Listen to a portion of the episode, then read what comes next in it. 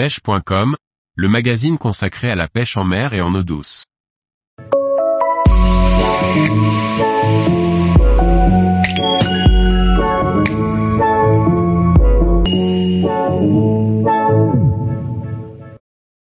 Partir pêcher aux roches d'Ouvre, pêcher de nombreuses espèces.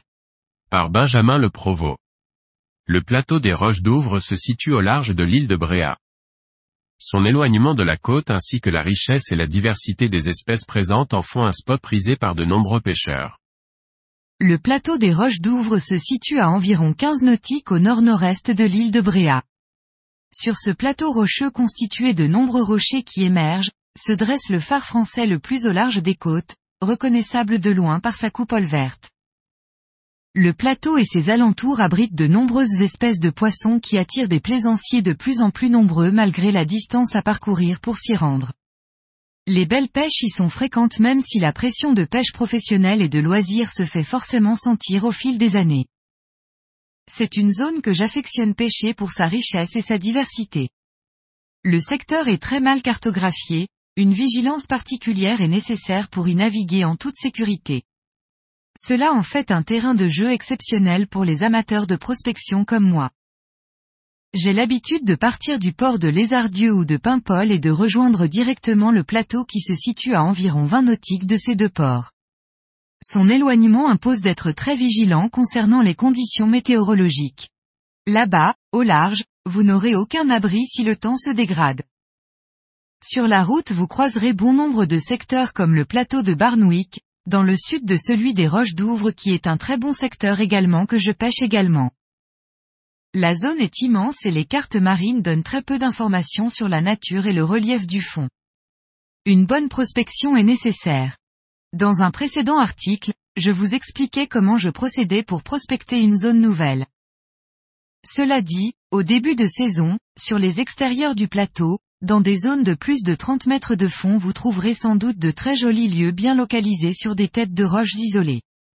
Plus vous vous rapprocherez des têtes de roches peu profondes qui sont bien marquées par le courant et plus leur concentration augmentera au détriment de la taille. N'hésitez pas à utiliser de gros leurres pour tenter de décider les plus beaux spécimens. Dès le printemps, vous aurez sûrement la chance de tomber sur de belles chasses de fous de bassin se gavant de lançons qui, poussés par les barres en dessous n'ont pas d'autre choix que de remonter vers la surface.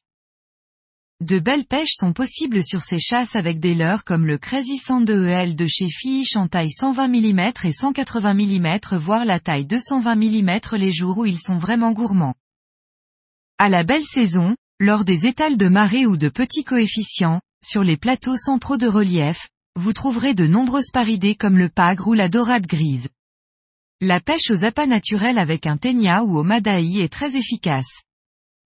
Comme dans la quasi-totalité de mes sorties en mer, la profondeur varie énormément allant de 10 mètres à plus de 60 mètres.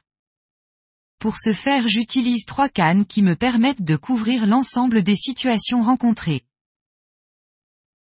Une canne de 2,13 mètres d'une puissance de 7 vingtièmes de gramme pour les pêches légères dans les veines de courant proches des roches émergentes.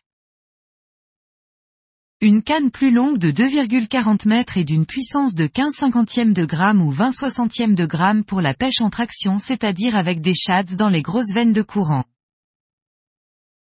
Une canne casting assez courte de 1,80 mètres et d'une puissance de 15 quarantièmes de gramme pour toutes les pêches verticales comme celle des sparidés ou des gros lieux du début de saison. Concernant les leurres en début de saison lorsque je cible spécifiquement les gros lieux, J'utilise de gros shads en 160 ou 200 mm comme le Black Minnow de Fish en coloris kaki ou rose ou le DJ de Delaland. J'utilise aussi des leurres imitant les lançons dès que ceux-ci sont présents sur zone.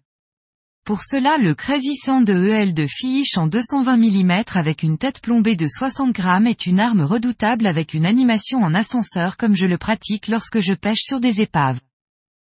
Dès que les barres arrivent sur zone vers le mois d'avril ou mai, J'utilise presque exclusivement le Crazy Sand EL de Fish en taille 150 et 180 mm avec des têtes de 20 ou 30 grammes afin de pêcher à la volée.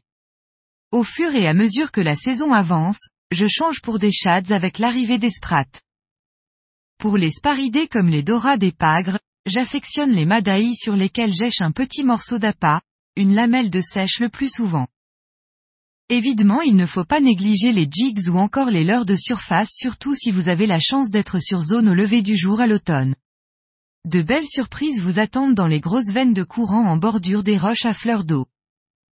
Le plateau des roches d'Ouvre attire bon nombre de plaisanciers en raison de sa richesse halieutique et la beauté du paysage. Les pêches y sont variées et ne demandent pas de matériel différent de celui que vous utilisez le reste de l'année. Tous les jours, retrouvez l'actualité sur le site pêche.com. Et n'oubliez pas de laisser 5 étoiles sur votre plateforme de podcast.